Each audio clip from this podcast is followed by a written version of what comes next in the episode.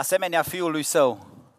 Sub acest generic și din această perspectivă, așa cum bine știți fiecare dintre voi, privim în Evanghelia după Ioan și învățăm cum să creștem în asemănare, apropiindu-ne de influencerul nostru, dacă, dacă îi să-i spunem așa, de influencerul vieții de creștin, de Domnul Isus Hristos, cel care ar trebui să fie mereu modelul nostru. Și cuvântul lui Dumnezeu în această Evanghelie ne pune în față pasaje foarte provocatoare și uitându-ne în ele, vedem învățături puternice pe care suntem îndemnați să le aplicăm, să le trăim, pentru a ne însuși caracterul și comportamentul Domnului Isus. Și aș vrea să încep cu o întrebare. Își amintește cineva, pe scurt, cele trei lucruri pe care le-am învățat data trecută din capitolul 17? Au fost trei lucruri scurte. Primul dintre ele, să... Pardon? Să mâncăm, să ne hrănim cu cuvântul, da? Doi, să menținem temperatura prin dragoste, printr-o dragoste curată. Și trei, să respirăm, să respirăm o viață rodnică, așa era, da? Ok, am început cu aceste întrebări pentru că vreau să mă duc un pic mai în spate și am vrut să-mi fac curaj, că aici ați mai răspuns câțiva dintre voi. Hai să ne gândim un pic și mai în spate. La capitolul 16 era un singur cuvânt acolo, mai știe cineva? Îndrăzniți, așa este. Îndrăzniți. Îndrăzniți a fost mesajul din capitolul 16. Partea asta teoretică de la capitolul 13 până la 17 se termină. Pe parcursul a cinci capitole, Domnul Isus aproape că face un monolog și vorbește cu ucenicii săi și le toarnă și le spune și le predă materie și apoi îi provoacă, îndrăzniți. Apoi, în capitolul 17, prin rugăciunea pe care o face față de tatăl său, el predă ștafeta. La prim, prima fază pare că predă ștafeta ucenicilor în capitolul 16, însă foarte curios faptul că Dumnezeu, Domnul Isus, predă ștafeta tatălui care i-o încredințase. Și vine și spune, tată, tu mi-ai dat, sunt ai tăi, ție ți-o dau. Conștient de suveranitatea lui Dumnezeu în toate circumstanțele, după ce își modelează ucenicii, el revine la relația, la părtășia cu tatăl. Și acolo își încheie socotelile și acolo își predă lucrarea. Și de la capitolul 18, așa cum sigur ați observat fiecare dintre voi săptămâna asta, intrăm din nou în narațiune. Se întâmplă ceva, sunt ceva lucruri, sunt ceva evenimente. Și noi suntem obișnuiți să citim acest capitol la cina Domnului sau înainte de Paște, dar acest capitol, în acest capitol putem evalua unele din ultimele ore din viața pământească a Domnului Isus. Sunt pline de intensitate și în mod practic Isus ne arată cum îndrăznește El însuși. Pentru că dacă era o parte teoretică în care le spuneau ucenicilor, îndrăzniți, îndrăzniți, îndrăzniți, ei au rămas cumva bulversați. Dar aici Isus vine și spune, fiți atenți, de acum mergem la practică, intrăm din nou în narațiune, intrăm în poveste. Și Isus ne arată fiecare dintre noi cum îndrăznește El însuși. Înainte de scena din camera de sus, ne-au fost prezentate minunile, faptele pe care le-a făcut Domnul Isus, pe care le-a întreprins Domnul Isus. Începând de la capitolul 18 și în mod special 18 și 19, sunt capitole în care sunt acțiuni întreprinse asupra lui Isus. Cineva îi face ceva lui. Se întâmplă anumite acțiuni asupra lui. Și la prima vedere, când ați citit acasă capitolul, pare că Isus este o victimă, că nu mai are nimic de făcut, că este luat prin surprindere, că este prins de aceste evenimente. Însă Isus este deja biruitor, El declarase deja victoria și crucea va veni să certifice doar această victorie. Lui Isus nu îi se ia viața așa cum pare la o simplă citire, ci dacă ne amintim, El însuși declarase, nimeni nu mi-o ia cu sila, ci eu o dau de la mine. Isus este stăpân pe situație chiar dacă nouă ni se pare că a pierdut controlul. Și de ce? Pentru că aș vrea să vă fac foarte atenți încă de la început. Există un verset pe care l-am numit cheia capitolelor 18 și 19. Aceste două capitole trebuie citite având în minte acest verset. Următorul. Isus, care știa tot ce avea să îi se întâmple. Nu le ia nimic prin surprindere, nu-i nimic la întâmplare, Iisus știa tot ce avea să îi se întâmple. Și implicit, mă opresc aici și vreau să vă pun o întrebare. Cum te-ai comportat tu, oricare dintre noi din sala asta, dacă ai ști ceea ce are să, să ți se întâmple? Cum te-ai comporta? De exemplu, te duci cu mașina la spălătorie, o ai murdară de multe zile, te duci, stai vreo două ore la manual, să nu cumva să se zgârie, și iei fiecare cheddar, fiecare uh, plastic, îl dai cu silicon. Și când ai terminat cu totul, vine o furtună și în drumul spre casă mai trece și un camion pe lângă tine, bălți și ajungi cu ea. Ai spălat mașina dacă ai ști că vine ploaia? În modul ăsta? Nu e așa că dacă ai ști, n-ai face așa? Sau se întâmplă că primești o scrisoare că ești moștenitorul unei sume imense de bani sau că ai câștigat la low zâmplic sau whatever. Cum te-ai comporta știind că de peste șapte zile vei intra în posesia unei mari sume de bani? Nu e așa că de mâine ți-ai dea kundigung? Nu e așa că atunci când ai ști sfârșitul lucrurilor, ai luat anumite decizii Mașina aia care atâta te-a enervat că la fiecare semafor s-a oprit și n-ai reușit, gata, acolo lasă, în mijlocul drumului, dar mi-e egal, că am bani, plătesc. Nu e așa că dacă ai ști sfârșitul lucrului, ai acționa un pic altfel? Dragii mei, aș vrea să vă spun că noi în viața de creștin știm ce are să se întâmple. Problema este că nu suntem conștienți de lucrul ăsta. Bineînțeles că nu mă refer la lucruri din astea uh, cu mașina sau cu banii. Noi știm ce are să ni se întâmple odată ce am intrat în Hristos, însă cum ar fi să trăim conștienți de aceste adevăruri? Și în această introducere am adus trei versete foarte simple pe care vreau să le parcurgem împreună și să continui această întrebare. Primul dintre ele spune așa, de altă parte știm că toate lucrurile lucrează împreună spre binele celor ce iubesc pe Dumnezeu. Fii atent, știm toate lucrurile și problema aia interminabilă prin care treci, lucrează spre... Știm asta. Cum ar trebui să arate viața ta când știi că lucrul ăla oribil, greu, provocator în care ești, lucrează spre binele tău? Apoi, un alt verset. Și știm că Cel ce a înviat pe Domnul Isus ne va învia și pe noi împreună cu Isus. Teama noastră ca și oameni muritori, cea mai mare este moartea. Toate problemele adiacente, boli, accidente, necazuri, prigoniri, la urma urmei, partea cea mai gravă ar fi să mori. Dragul meu, noi vom învia. Fii atent, știm că Cel ce a înviat pe Domnul Hristos ne va învia și pe noi. Cum arată viața noastră când suntem conștienți pe deplin de adevărul ăsta? Nu e așa că ar fi o altă abordare? În ultimul rând, dar știm că atunci când se va arăta El, vom fi ca El. Wow! Să știi că ți rezervat o glorie atât de extraordinară, o măreție și să trăim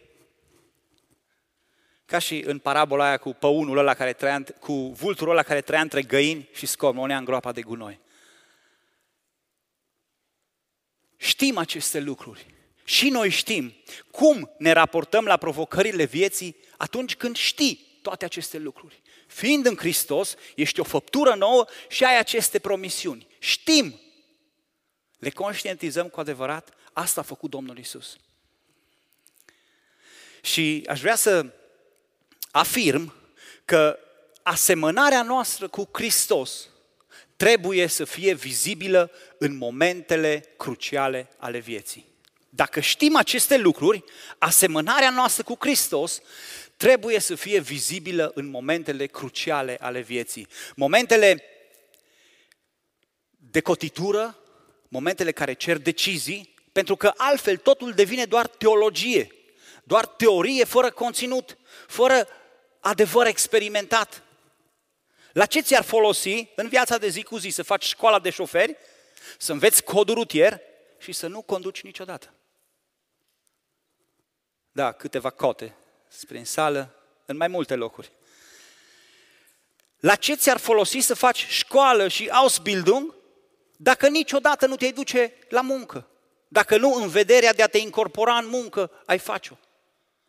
Există anumite pregătiri, de aceea asemănarea cu Hristos pe care noi ne-o dorim trebuie să fie vizibilă în momentele cruciale ale vieții. Și vedem în aceste capitole 18 și 19 care stau în fața noastră că Isus stă în fața unor momente cruciale de decizie, de cotitură, care fac diferența și partea lui teoretică devine practică. Și el ne arată exact cum acționează în momentele cruciale. În momentele cruciale. Și am ales să intitulez mesajul de astăzi așa, datorită faptului că aceste momente cruciale vor dovedi cu adevărat credința noastră și în al doilea rând pentru că aceste momente cruciale le învățăm din drumul crucii. Din drumul crucii. Iisus mai are câteva ore până la cruce. Și această cruce, nu a Lui, ci a noastră, și noi suntem îndemnați să o purtăm în fiecare zi a vieții noastre.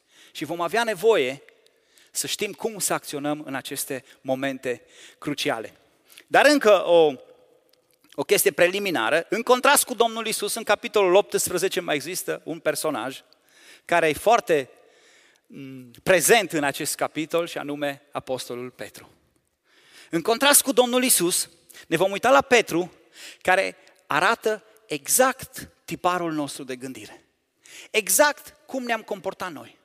Exact cum suntem noi astăzi. Și dacă vreți, Petru e punctul de pornire și Domnul Isus este punctul unde trebuie să ajungem. Și vom vedea mereu cum trebuie să luăm această decizie ca să trecem de la Petru la Domnul Isus.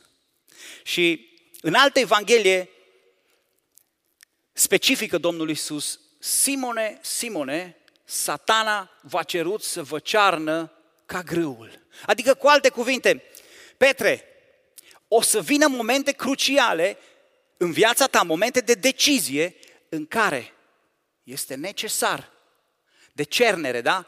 În care este necesar să aplici ceea ce până acum te-am învățat. Este necesar să pui în aplicare această parte teoretică. Haideți așadar să parcurgem împreună acest capitol, e un pic lung, să vedem acțiunile care au fost făcute asupra lui Isus, cum a acționat El și cum a acționat Petru și să vedem ce putem învăța și aplica noi în mod practic. Și așa că parcurgem direct capitolul. Începem cu câteva versete, da? Capitolul 18 din Evanghelia după Ioan. După ce a rostit aceste vorbe, Iisus a plecat cu ucenicii săi dincolo de pârâul Chedron, unde era o grădină în care a intrat el și ucenicii lui. Iuda, vânzătorul, știa și el locul acela pentru că Iisus de multe ori se adunase acolo cu ucenicii lui. Iuda, deci, a luat ceata ostașilor și pe aprozii trimiși de preoții cei mai de seamă și de farisei și a venit acolo cu felinare, cu făcli și cu arme. Iisus, care știa tot ce avea să îi se întâmple, a mers spre ei și le-a zis, pe cine căutați? Ei au răspuns, pe Iisus din Nazaret. Iisus le-a zis, eu sunt. Iuda vânzătorul era și el cu ei. Când le-a zis Iisus, eu sunt, ei s-au dat înapoi și au căzut jos la pământ. Vedem în această secțiune că Domnul Iisus este căutat. Este căutat. Oamenii îl caută. Ceata soldaților trimisă de mari preoți îl căuta. Împreună cu ei era și Iuda, care cunoștea locurile unde obișnuia Isus să-și petreacă timpul cu ucenicii. Îi conduce pe aceștia în prezența lui Isus și când ajung față în față, Isus ia inițiativa și îi întreabă, pe cine căutați? Știu că căutați pe cineva. Pe cine căutați? Ei răspund, pe Isus din Nazaret. Isus, fără, identi- fără ezitare, se identifică. Eu sunt.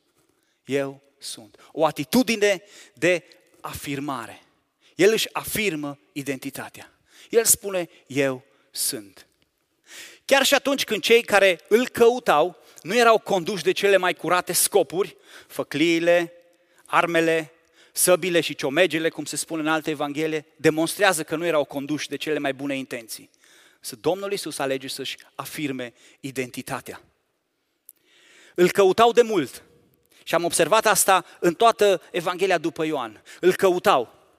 Mereu au fost atenți la acțiunile lui, la modul de comportament. Dar Isus nu se sfiește să-și afirme identitatea și spune, eu sunt. Eu sunt creștin. Chiar dacă nu vă place că sunt singurul din clasă care îl urmez pe Isus, eu sunt creștin. Chiar dacă mereu sunteți ochii pe, cu ochii pe mine, vreau să știți lucrul ăsta. Eu sunt creștin. Chiar și atunci când vă scoateți telefoanele și începeți să intrați pe site-urile alea mizerabile și vin imagini și videouri, vreau să știți că eu nu particip cu voi pentru că eu sunt creștin, îmi afirm identitatea, eu sunt copil de Dumnezeu. Eu nu iau parte cu voi la așa ceva. Identitatea mea mă face să acționez altfel. Știu că vă uitați după mine și mă căutați să vedeți care e abordarea mea. Eu mi-afirm identitatea. Eu sunt al lui Isus. Ce contrast însă cu omul din această povestire, cu Petru, care stă față în față cu portărița, vom vedea câteva versete mai târziu, și declară exact contrariul. Nu sunt. Nu sunt. În loc de afirmare, vedem invalidare. În loc de afirmare, vedem invalidare. Nu sunt. Și e foarte important să observăm un lucru aici. Petru nu stă față în față cu un soldat roman înarmat până în dinți. Petru nu stă lângă cineva care stă cu pistolul la tâmpla lui și este presat de situație, ci Petru stă de vorbă cu portărița. Și dacă ați fost atenți, portărița asta era o prietenă a altui ucenic. Era o cunoștință de a altui prieten de al său. Era între oameni care se cunoșteau, pentru că acolo vine portărița și îl întreabă pe, pe Petru, nu ești cumva și tu? Ea știa că Ioan este un ucenic. Și îl întreabă, nu cumva ești și tu un ucenic, ca și Ioan, ca și celălalt?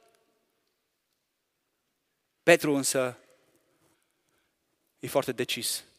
Nu sunt. Nu sunt. Am auzit că și tu mergi la biserică la pocăiți. A, nu, nu, mama și tata, eu câteodată mă mai iau ei cu... Eu nu, nu sunt. Auzi, căutăm niște persoane să se implice la... A, eu nu, nu, sunt, nu sunt pregătit pentru asta, nu sunt potrivit pentru asta. Ar trebui cineva să se implice la media, cineva poate la copii, la departamentul tehnic, încă mai este... A, nu sunt eu. De fapt, știi, eu nu sunt pentru nimic. Când e vorba de așa ceva. Care este răspunsul tău în momentele cruciale, când lumea te caută, te cercetează, te urmărește, te examinează? Afirmare sau invalidare? Gândește-te la lucrul ăsta. Hai să mergem mai departe și să mai citim o porțiune de text. Începem de la versetul 7. El i-a întrebat din nou, pe cine căutați? Pe Iisus din Nazaret, i-au zis ei. Deci Iisus a răspuns, v-am spus că eu sunt. Deci dacă mă căutați pe mine, lăsați pe aceștia să se ducă. A zis lucrul acesta ca să se împlinească vorba pe care o spusese, n-am pierdut pe niciunul din aceia pe care mi-ai dat. Simon Petru, care avea o sabie, a scos-o, a lovit pe robul marelui preot și i-a tăiat urechea dreaptă. Robul acela se numea Malhu. Iisus a zis lui Petru, bagă-ți sabia în teacă, nu voi bea paharul pe care mi l-a dat tatăl să-l beau? Ceata ostașilor, capitanul lor și aprozii iudeilor au prins deci pe Iisus și l-au legat. L-au dus întâi la Ana, căci el era socrul lui Caiafa, care era mare preot în anul acela. Și Caiafa era cel ce dăduse iudeilor sfatul acesta. Este de folos să moară un singur om pentru norod. Din această secțiune aș vrea să vedem două idei. Prima dintre ele este că Isus este reținut. Scrie aici versetul că este, a fost prins și legat. Este reținut, l-au reținut. În urma identificării sale, l-au prins și l-au legat. L-au urmărit și l-au căutat multă vreme, au încercat de multe ori să-l prindă, dar așa cum ne relatează evanghelistul, el a scăpat de multe ori din mijlocul lor, însă acum cu ajutorul lui Iuda și-au dus planul la capăt. Și vedem că atitudinea lui Isus nu este o atitudine în care încearcă să scape, să caute o portiță, ci este una în care el pune o prioritate pe ceea ce îi încredințase Dumnezeu. Pentru el cel mai important era absolutul pe care îl încredințase Dumnezeu. O prioritate absolută, un absolut după care își ghida viața. Hei, pe mine m-ați căutat, pe mine m-ați vrut. E ok, am înțeles. Pe aceștia lăsați să plece. Eu am venit pe pământul ăsta cu o prioritate. Eu am ceva de făcut. Voi mă căutați pe mine. Pe aceștia lăsați să plece. Lăsați să se ducă. Lucrarea mea se încheie aici, dar lucrarea lor de-abia începe. Eu am un singur absolut după care lucrez, să fac ceea ce Tatăl mi-a încredințat, să nu pierd nimic din ceea ce El mi-a spus să fac. Chiar cu prețul vieții mele, prioritatea mea este să fac ceea ce mi-a spus Dumnezeu. Și ce bine exprimă Apostolul Pavel în altă parte acest principiu al priorității. Dar eu nu țin numai decât la viața mea ca și cum mi-ar fi scumpă, ci vreau numai să-mi sfârșesc cu bucurie calea și slujba pe care ce? Pe care mi-a încredințat-o, pe care am primit-o de la Domnul Isus, ca să vestesc Evanghelia. Nu viața mea e pe primul loc. Pe primul loc sunt absolutele, sunt prioritățile pe care mi le-a lăsat Dumnezeu. Chiar și atunci când locul de muncă mi este amenințat, chiar dacă salariul o să-mi scadă, chiar dacă trebuie să renunț să mă odihnesc și să mă recreez, chiar dacă o să plătesc cu sănătatea mea. Mie mi este clar că am un absolut prioritar. Dumnezeu și lucrarea pe care mi-a dat-o El. Pentru nimic în lume, oricât m-ar costa, oricât de incomod mi-ar fi, oricât ar trebui să plătesc și să sufăr, eu voi da prioritate responsabilității încredințate. Asta spune Domnul Isus aici. Nici cel mai îmbietor grătar nu mă va face să renunț la o oră de repetiții. Nici cea mai mare grevă de buzuri din tot orașul nu mă va face să ajung târziu. Nimic. Am un absolut.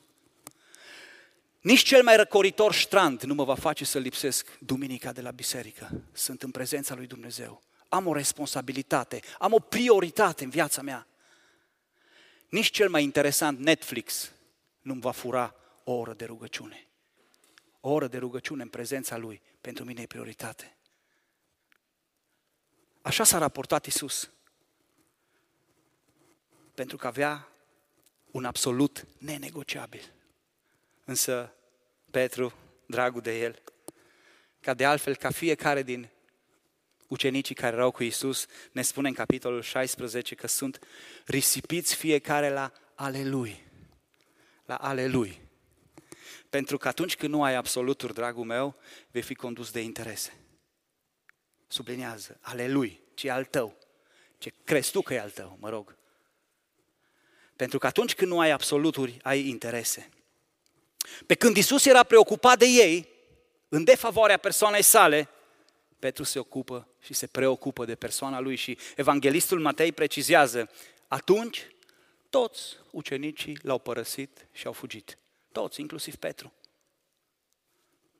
Pentru că acolo unde nu ai absolut, nu ai prioritate, ai interese.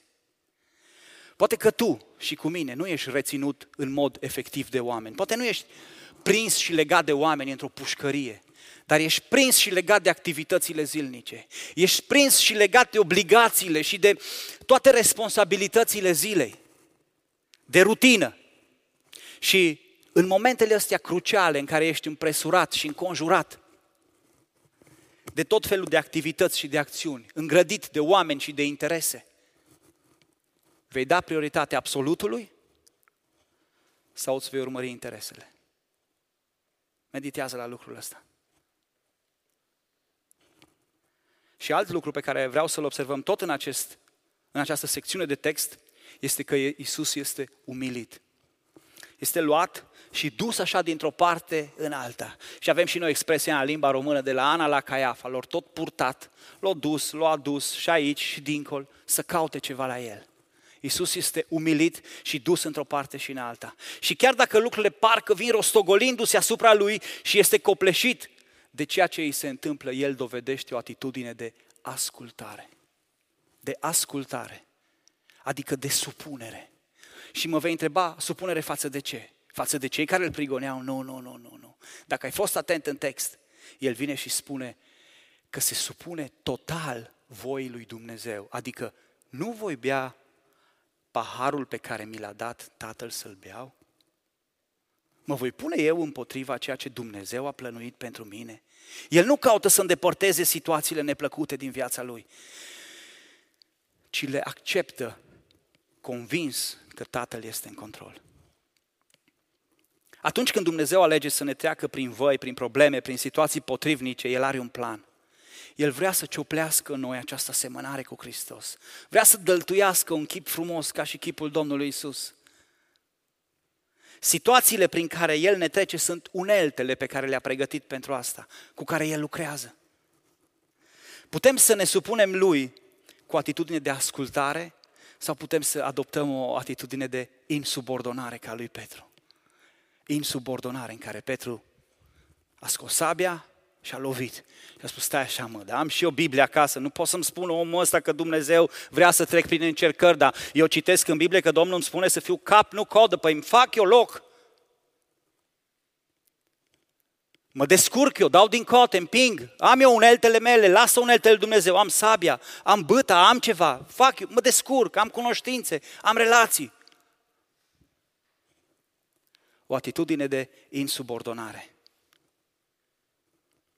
Doamne, nu se poate să vrei Tu asta pentru mine.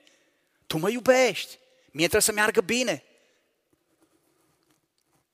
Privind la Petru și privind la Isus în această ipostază a vieții, atunci când în momentele cruciale te găsești umilit, dus și adus dintr-o parte în alta, purtat, amânat de pe o zi pe alta, lovit de val și de încă un val, fără nicio scăpare la orizont, nu mai vezi nimic clar. Oare vei alege să te raportezi în ascultare sau în insubordonare? Oare cum vei alege să te raportezi? Hai să mai citim. Mai departe, de la versetul 15. Simon Petru mergea după Isus și tot așa a făcut și un alt ucenic. Ucenicul acesta era cunoscut de marele preot și a intrat cu Isus în curtea marelui preot. Preot, uh, Petru însă a rămas afară la ușă. Celălalt ucenic, care era cunoscut marelui preot, a ieșit afară, a vorbit cu portărița și a băgat pe Petru înăuntru. Atunci slujnica, portărița, a zis lui Petru, nu cumva și tu ești unul din ucenicii omului acestuia? Nu sunt, a răspuns el. Ăsta e versetul despre care am vorbit la început, da? Robii și aprozii care erau acolo făcuseră un foc de cărbuni, căci era frig și se încălzeau. Petru stătea și el cu ei și se încălzea. Marele preot a întrebat pe Isus despre ucenicii lui și despre învățătura lui. Isus i-a răspuns, eu am vorbit lumii pe față, Totdeauna am învățat pe norod în sinagogă și în templu, unde se adună toți iudeii și n-am spus nimic în ascuns. Pentru ce mă întrebi pe mine? Întreabă pe cei ce, mai au, pe cei ce m-au auzit despre ce le-am vorbit. Iată, aceia știu ce am spus. Observăm în acest pasaj că Isus este chestionat. Lui Isus îi se pun întrebări, este tras la răspundere și încep să-l interogheze. Oamenii vor să-l învinovețească cu ceva și vor să găsească lucruri care nu se potrivesc unele cu altele. Vă mai amintiți din uh, cartea prorocului Daniel că era acolo la curtea împăratului niște oameni care căutau să chestioneze purtarea lui Daniel. Să vadă, mă, hai să vedem ce găsim la omul ăsta să-i băgăm de vină.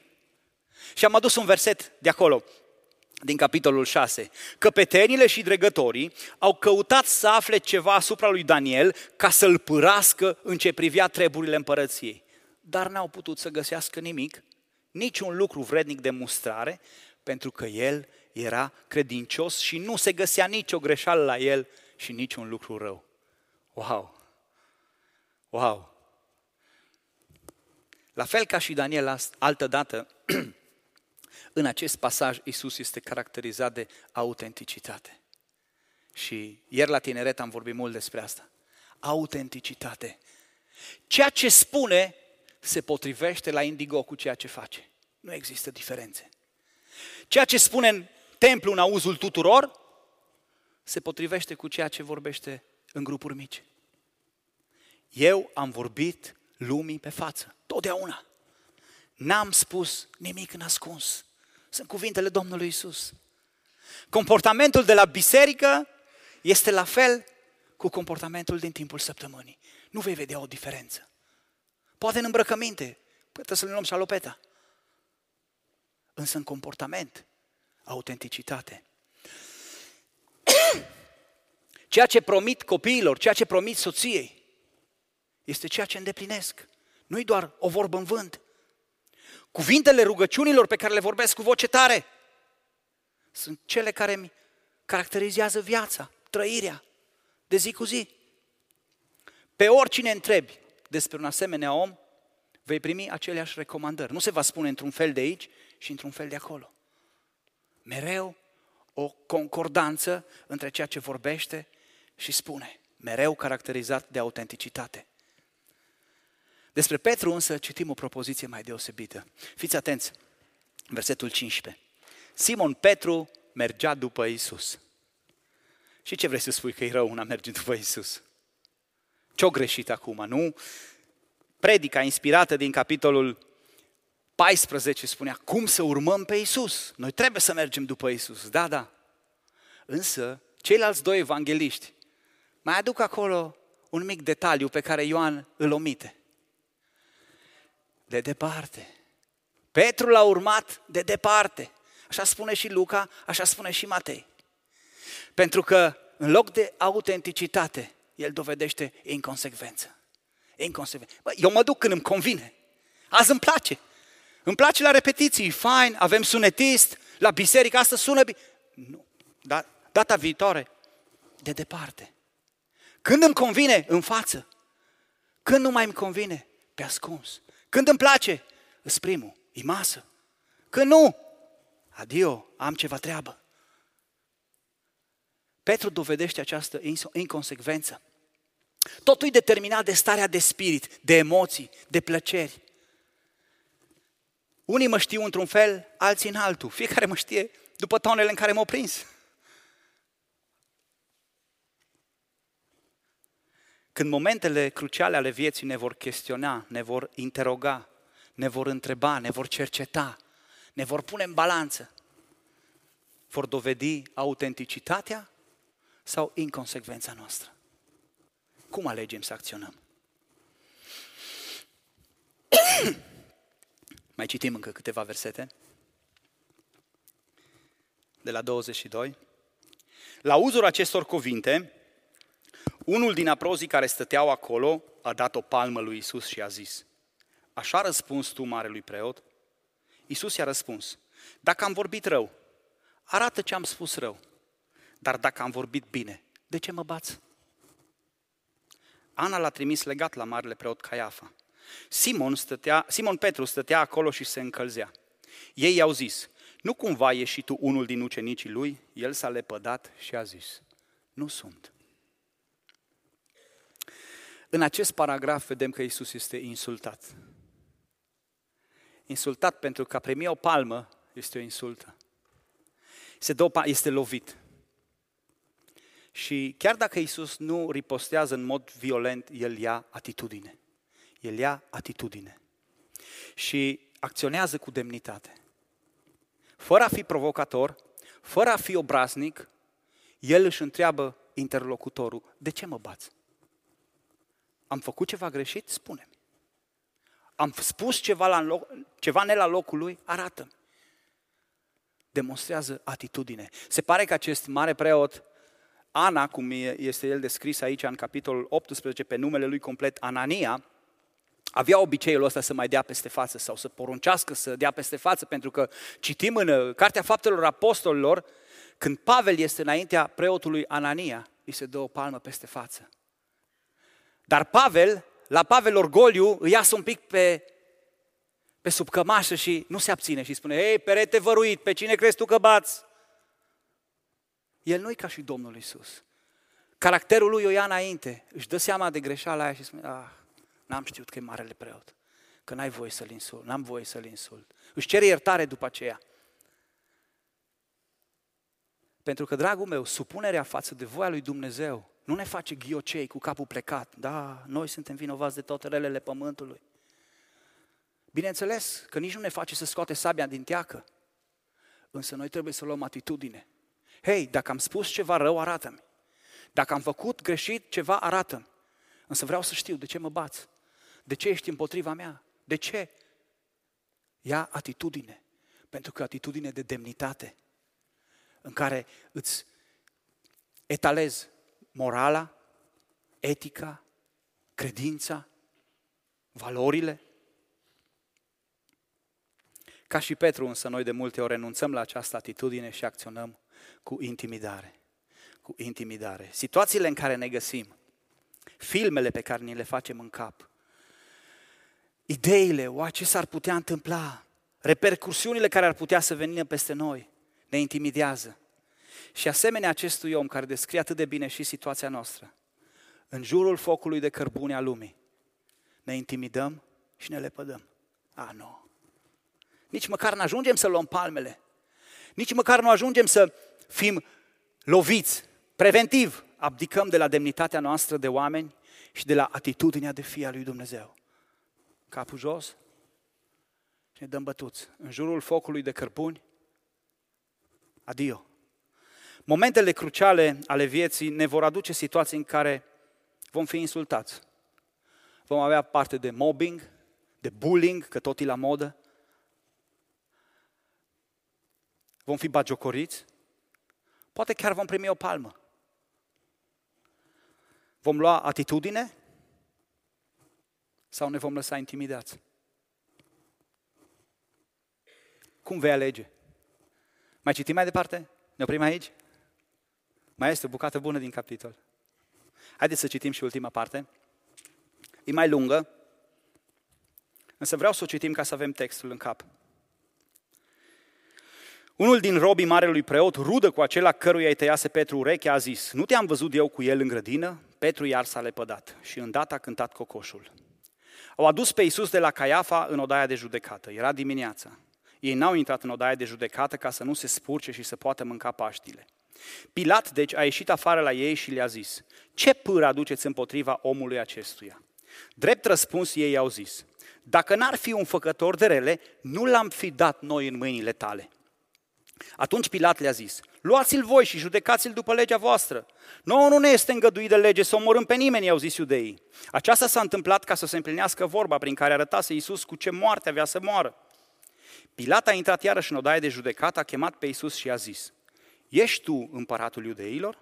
Iisus i-a răspuns, de la tine însuți zici lucrul acesta sau ți l-au spus alții despre mine? Pilat a răspuns, eu sunt iudeu? Neamul tău și preoții cei mai de seamă te-au dat în mâna mea. Ce ai făcut? Împărăția mea nu este din lumea aceasta, a răspuns Iisus. Dacă ar fi împărăția mea din lumea aceasta, slujitorii mei s-ar fi luptat ca să nu fiu dat în mâinile iudeilor. Dar acum, împărăția mea nu este de aici. Atunci un împărat tot ești, i-a zis Pilat. Da, a răspuns Iisus, eu sunt împărat. Eu pentru aceasta m-am născut și am venit în lume ca să mărturisesc despre adevăr. Oricine este din adevăr, ascultă glasul meu. Pilat i-a zis, ce este adevărul? După ce a spus aceste vorbe, a ieșit afară, iarăși afară la iudei și le-a zis, eu nu găsesc nicio vină în el, dar fiindcă voi aveți obicei să vă, slobod, să vă slobod pe cineva de Paști, vreți să vă slobod pe împăratul iudeilor? Atunci toți au strigat din nou, nu pe el, ci pe Baraba. Și Baraba era un tâlhar. Din acest context vom extrage ultimele două caracteristici ale unui comportament care, față, care face față momentelor cruciale ale vieții. Iudeii nu au posibilitatea să-L ucidă pe Iisus. Stăpânirea romană le luase dreptul ca ei să condamne pe cineva la moarte. Trebuia să aibă o autorizație din partea romanilor. Și pentru a-și putea duce planul la îndeplinire, Iisus este abandonat, dat în mâinile altora. Este lepădat, predat în mâinile celor fără de lege. A venit la ei săi și ei săi nu l-au primit, ne spunea Ioan la începutul Evangheliei. Ba mai mult, l-au dat în mâinile romanilor, l-au dus la Pilat. Nu numai că nu l-au primit, l-au abandonat, l-au dat mai departe, s-au lepădat de el. Însă în aceste momente cruciale, Iisus își revendică apartenența. Împărăția mea nu e din lumea asta. Împărăția mea nu-i de aici. Eu aparțin altei lumi. Să vă fie clar. Nu mă judecați după gândurile voastre, după grilele voastre. Eu aparțin unei alte lumi.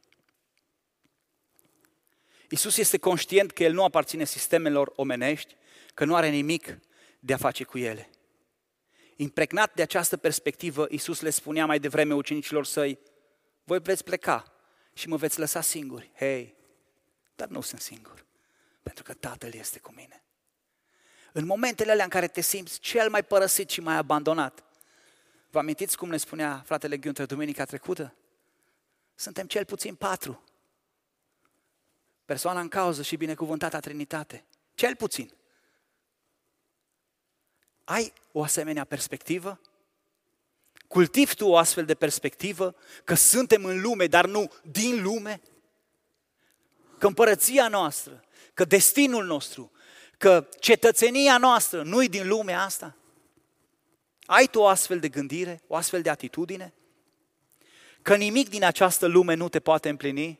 Și am adus acest citat al lui C.S. Lewis care spune, dacă ne aflăm cu o dorință pe care nimic în această lume nu o poate satisface, cea mai probabilă explicație este că am fost făcuți pentru o altă lume. Ce poetic, ce metaforic exprimă omul ăsta. Pentru că lumea asta nu te va împlini niciodată. Apartenența mea și apartenența ta ca și copia lui Dumnezeu este împărăția lui Dumnezeu. Vai, vai însă de câte ori noi nu urmăm modelul ăsta oferit de Isus, ci Petru crește în noi și ne integrăm. Ne integrăm în lumea din jurul nostru, ne ascundem, ne contopim, ne facem nevăzuți. Versetul 18 ne spune, Petru stătea și el cu ei și se încălzea. Petru se contopește în mulțime. Petru stătea și el cu ei. Seba stătea și el acolo. Sorin era în lumea lui. Ciobo era în partea lui. Pe când Isus vine și își afirmă apartenența, eu nu sunt din lumea asta, împărăția mea nu e aici. Petru se integrează în sistemul din jurul lui.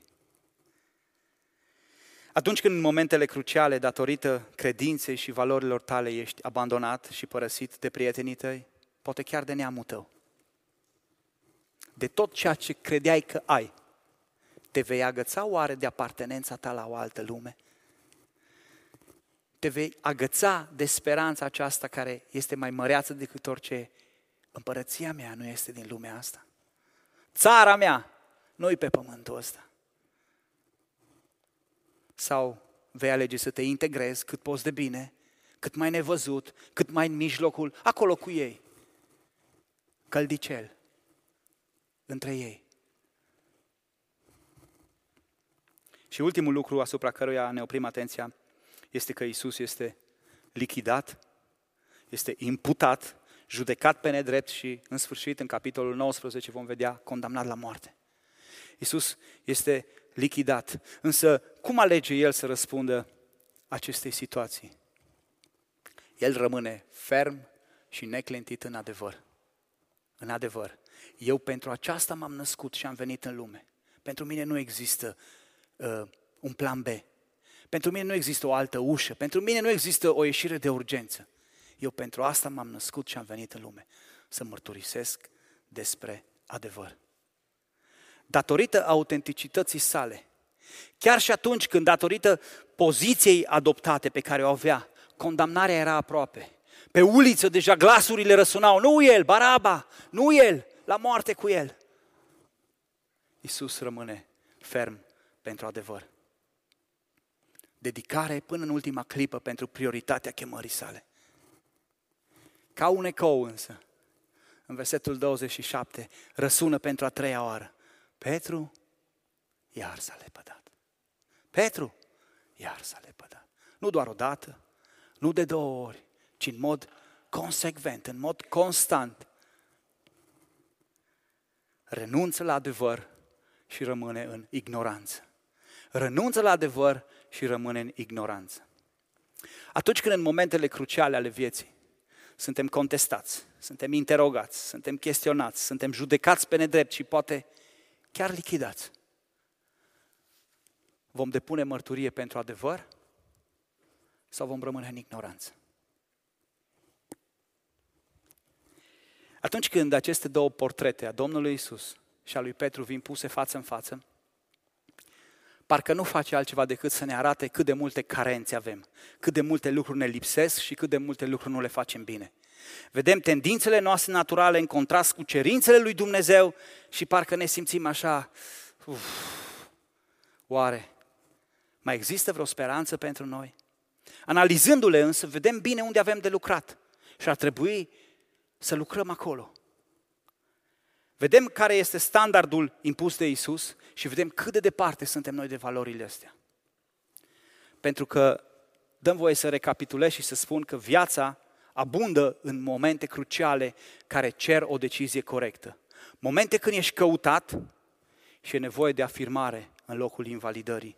Momente când ești reținut și trebuie să te decizi pentru absolut în locul intereselor. Atunci când ești umilit, să dovedești ascultare în loc de subordonare, de insubordonare. Atunci când situațiile complicate te chestionează, să acționezi autentic în locul inconsecvenței. Când ești insultat, să ai o atitudine demnă în locul intimidării. Dacă ar fi să ajungi în extremele abandonării și părăsirii, să fii încredințat de apartenența ta la împărăția lui Dumnezeu în locul integrării în împărăția lumii acesteia. Și chiar dacă trebuie să fii condamnat pe nedrept și lichidat, să poți să depui mărturie pentru adevăr în loc să rămâi în ignoranță. Este oare posibil acest lucru? Putem noi oare să facem lucrul ăsta? Se pare că până și ucenicul Petru, marele Petru, a ieșuat în toate. În toate acestea.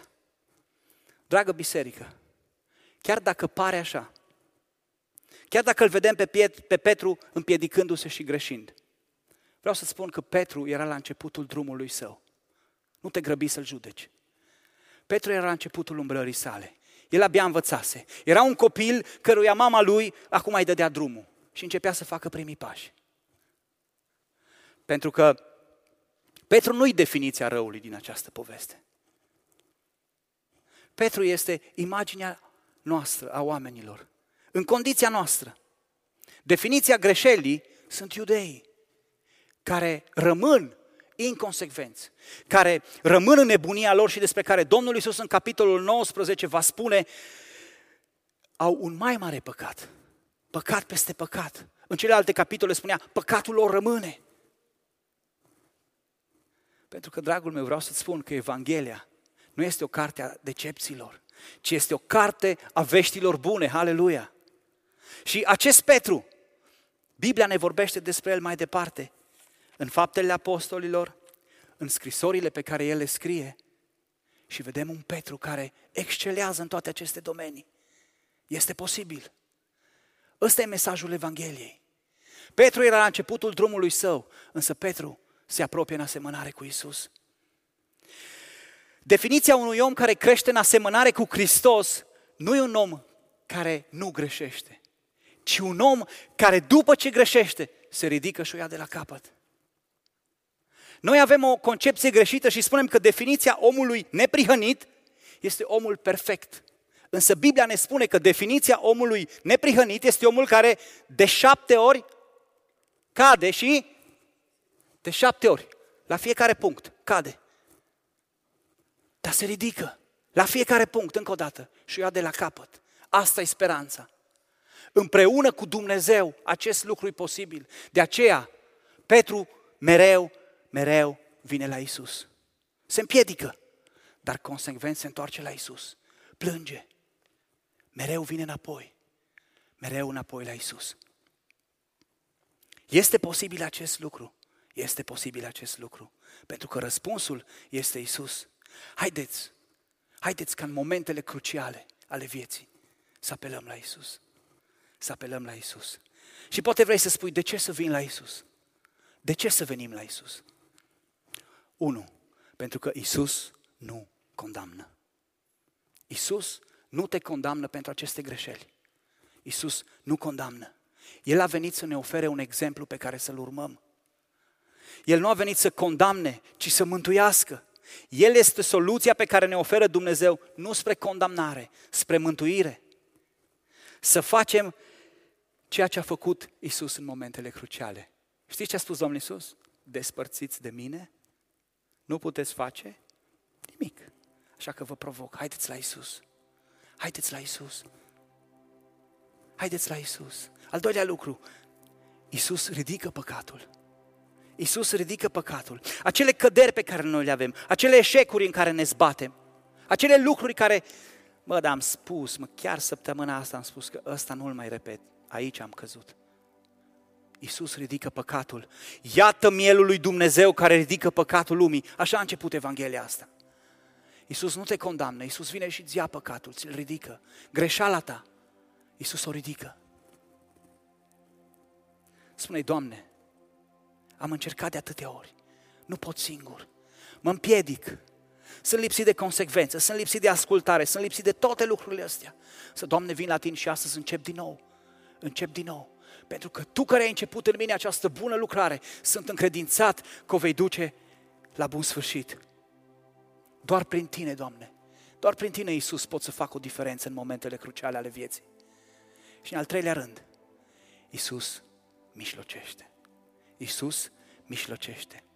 Dacă la început v-am amintit că Domnul Iisus îi spune lui Petru, Simone, Simone, satana v-a cerut să vă cearnă.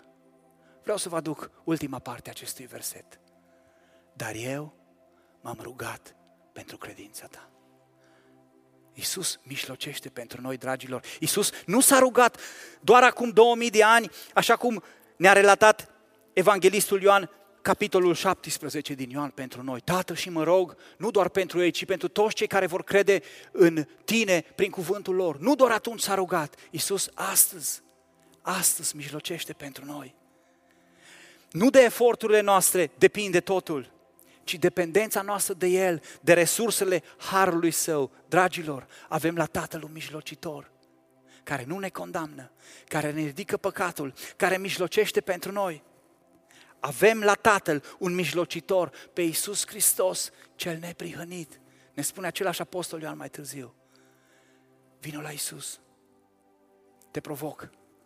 Te provoc. Știu că te-ai împiedicat de multe ori. Te provoc să ne ridicăm în picioare. Și vreau să venim în rugăciune înaintea lui Isus. Isus este prezent aici prin Duhul Său cel Sfânt. Ne-a promis că va fi mereu cu noi. Aș vrea să te provoc. Vino la Isus așa cum ești, așa cum e viața ta, cu toate împiedicările tale, cu toate lucrurile în care ai fost falimentar, vină la Isus. Haideți să ne rugăm împreună. Haideți să cerem ajutorul. Haideți să proclamăm și să cerem. Doamne Iisus, să știm că Tu nu ne condamni. Doamne Iisus, să știm că Tu ridici păcatul. Ne-ai spus asta. Doamne, la Tine vrem să venim în seara asta. Doamne, am încercat de atâtea ori singuri. Am încercat să mergem pe căile noastre, am încercat să facem după voia noastră, am încercat să facem tot ce ne trece prin cap și ce ne place. Doamne, venim la Tine, asemenea lui Petru. Ne rugăm împreună. Vrem, Doamne Dumnezeule, să simțim ajutorul Tău. Vrem, Doamne Dumnezeule, să ne ridici din toate aceste lucruri în care suntem falimentari.